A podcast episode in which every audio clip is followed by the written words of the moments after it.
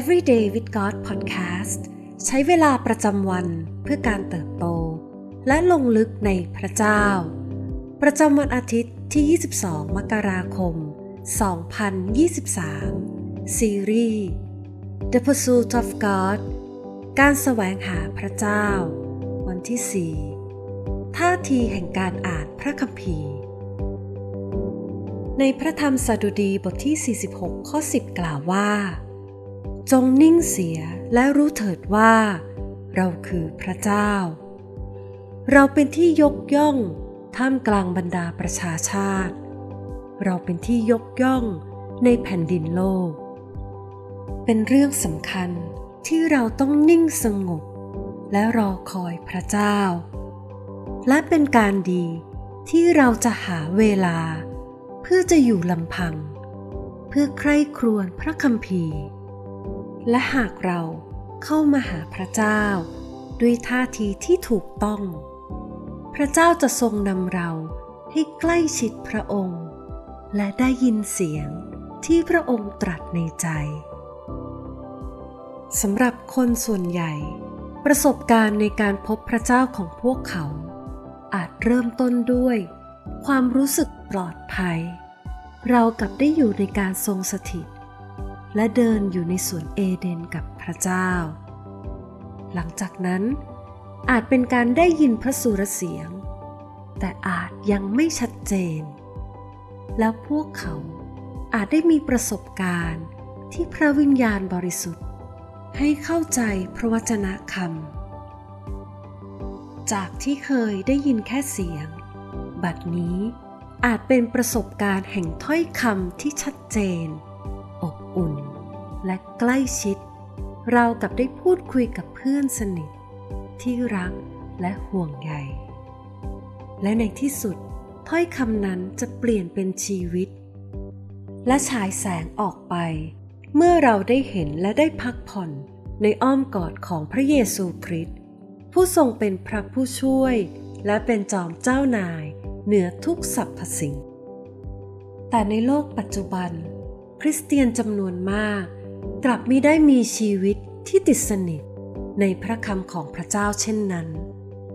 และสาเหตุอาจเกิดจากความเข้าใจผิดของพวกเรา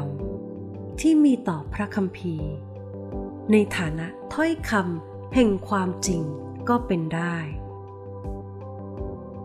หลายคนมองพระคัมภีร์ว่า เป็นหนังสือที่บันทึกถ้อยคำพระเจ้า ผู้ทรงเงียบขรึม พวกเขามองว่าพระเจ้าจะตรัสก็ต่อเมื่อ เราเปิดพระคัมภีร์ และเมื่อเราปิดพระคัมภีร์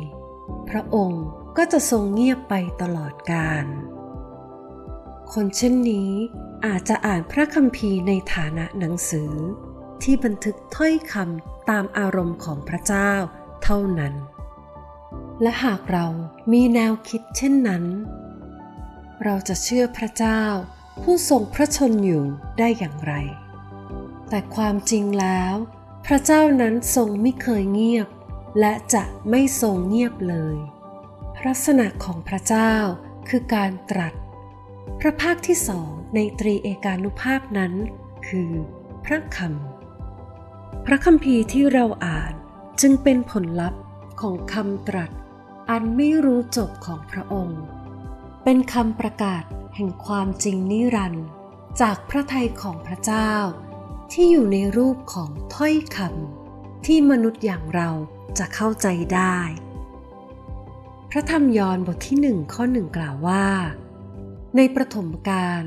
พระวาทะทรงดำรงอยู่ และพระวาทะทรงอยู่กับพระเจ้า และพระวาทะทรงเป็นพระเจ้า หากเราอยากจะติดตาม และรู้จักพระยาเว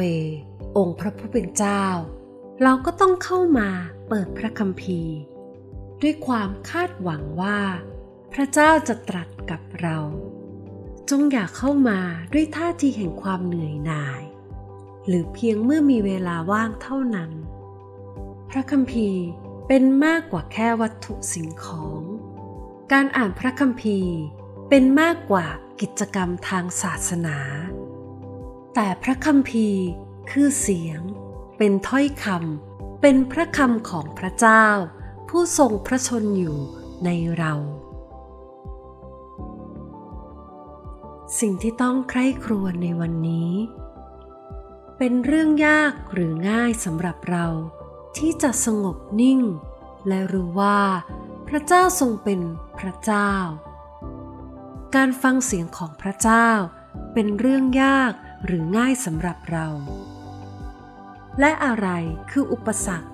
ที่ทำให้สิ่งนั้นเป็นเรื่องยาก วันนี้เราเข้ามาอ่านพระคัมภีร์ ด้วยความคาดหวังว่า พระเจ้าจะตรัสกับเราหรือไม่ เพราะอะไรเราจึงคาดหวังหรือไม่คาดหวัง หรือมีเงื่อนไขใดในชีวิตบ้าง ที่กำหนดให้เรา เข้ามาหาพระคำของพระเจ้า ด้วยวิธีที่ทำอยู่นี้